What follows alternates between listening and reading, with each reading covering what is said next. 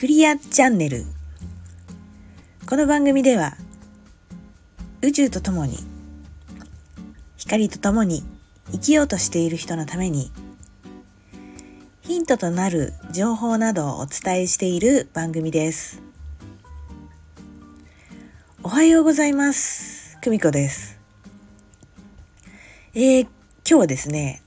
朝撮っております。えー、とってもお天気が良くて、えー、雲一つない爽やかな朝でございます。えー、今日はねちょっとなんか早く目が覚めたんですよね。でちょっと朝余裕があったんでこれを撮っております。はい、えー、すっかりですね最近はあのー星読みラジオにチャンネルになっておりますけれどもえなんかねこうやっぱお伝えしたいなという気持ちがいつもこうございまして、えー、今日もですねこれは伝えといた方がいいよなという やっぱりね気持ちになったので、えー、お伝えしたいと思います。えー、タイトルにもあったようにですね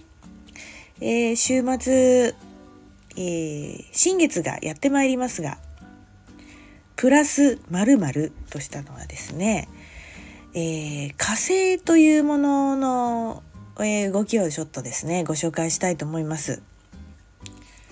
えー、火星というのはね、まあ本当に、えー、パッとこう、皆さんが生まれた時に、あの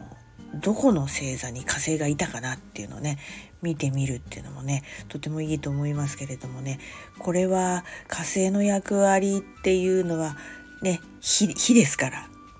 やはりこうやる気とかモチベーション情熱なんかを司ってますし、えー、現状を打破するのにはねとっても必要なエネルギーな、えー、惑星でございます。えー、この火星がですね昨日ですね、えー、10月の12日から、えー、11月の24日まで約1ヶ月ちょっとかな、えー、サソリ座に入りました。ね、今だんだんこう天体はあの近い天体はこうねそうやって順番にこう移動してっておりますけれども、えー、火星はですねサソリ座がホームグラウンド。お家に帰ってまいりました。とってもこう自分のね、えー、のびのびと、えー、特徴が現れやすいホームグラウンドに帰ってきましたので、えー、いつもよりも非常にパワフルな1ヶ月ちょっとだと思います。えー、特にですねこのさそり座というのは、えー、一見こう静かに見えますが、えー、深く深くえ、静かながらこう深く入っていくというような、え、エネルギーの中になるんですねこれが。ですので、えー、火星が入ってきたということはすごい変化を起こす大きなエネルギーが深く深いところで起こりやすいと言われております。えー、ね、そういうポジティブな面をこう活かせるように、えー、したいんですがなかなかパワフルですのでね、えー、ついついこうやっぱり攻撃性が出やすくなります。えー、ちょっとね支配欲が高まったりちょっと人を攻撃したくなったり怒りが出やすいでございます。許せないとかねえー、それをね、あのー、決してねこのちょっとネガティブな面ですけれども、えっと、抑え込まないというかね自覚をするというか決してそれに蓋をしないで、えー、ね変換する、うん、ポジティブに変換するっていうのをねやるといいと思います。こういうネガティブな面が出てきた時は内観のチャンスです。ね、それをもうこう表、ね、長所短所は表裏一体ですからね、えー、こうねより深いところにこうああこういう思いがあってこう出ちゃうんだなっていうのもね、えー、気づけるチャンスでもありますので是非ねそんな風に利用していただけたらいいんじゃないかなと思いました。そしてそして、えー、これはね大事な新月の情報でございます、えー、天秤座というところで今回は月が新月を迎えます。えー、天秤座っていうのはね、えー、まあまあ見た通りこうバランスとか調和を整えるっていう特徴がありますし、えー、今までねこう羊座からこうどんどんどんどんこう来て獅子座があって乙女座があってっていうのは割とねこう自分に注目するような星座が今度はね他者との関係を見るフェーズに入ったんですね。うん、じゃあ他の他者との調和を取ればいいのかなっていうとちょっと今回これだけではない特徴があります。はい、それはね今回日食でございます。金環日食ねバッチリこう重なるんですね。ですのでこれはもう半年に一度日食っていうのはあるんですけどもこれも大事な大事な大きな節目です。そして、えー、日食というのは生まれ変わりっていう意味もありますのでね今回の日食で社会的な立場が変わるっていう方もいらっしゃるかもしれません。なのでこれは、えー、天秤座の調和っていうものもあるんですけれども確かにねバランスを整えるっていうテーマもあるんですが今回ねいろいろドラゴンテールとか いろんなもののね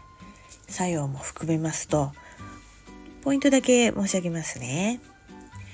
えー、今まですごく周りに合わせすぎている人はもう十分やりましたので今回脱皮して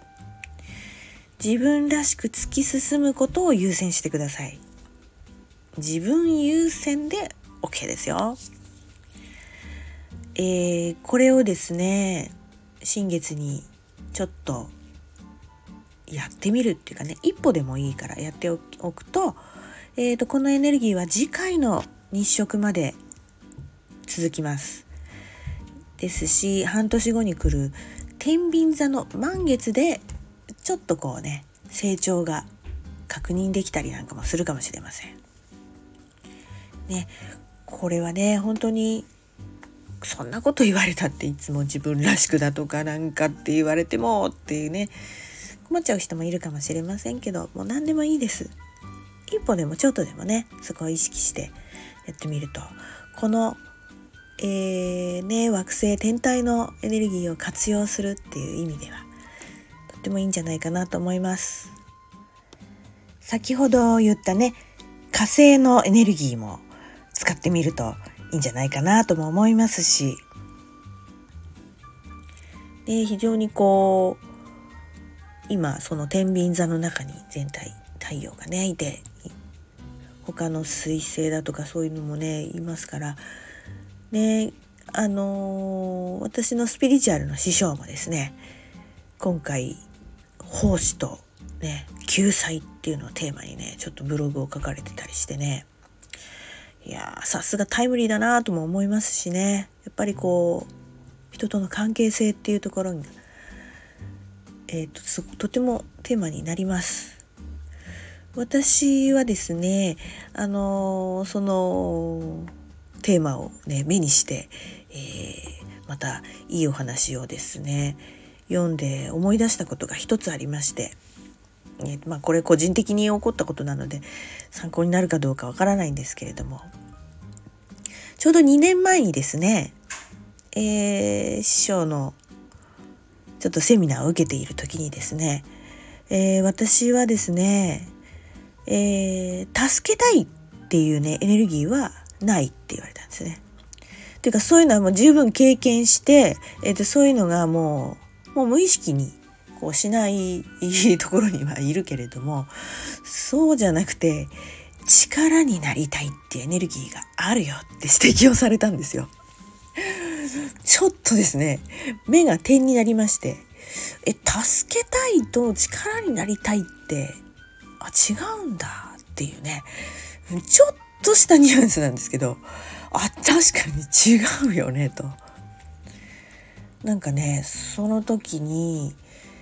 えー、あこのエネルギーがあるんだっていうのがねあってまあいろいろと意識を変えてですねそのとその場でねちょっと変換できたんですけれども要するに人の力になりたいっていうことはですね人の力を奪ってしまうことになるっていうね。本当にこのね意識の持ち方でねあもう全然違うんだなっていうのをその時非常に痛感してでそこの感覚をつかむためにもう質問を投げて返してもらって投げて返してもらってみたいなね、うん、とってもね貴重な時間をいただいたなっていうのをちょっと思い出しました。うん、だからこうねそのブログにも書かれてましたけれども弱さに注目するんじゃなくて人はそれぞれね自立した存在として尊敬して尊重してね。あのそれで対等な何でしょう。位置で関係を持つっていうね。今回天秤座の中におりますのでそういったところをね意識してみるっていうのもいいかもしれないですね。改めて思いました。はい。というところで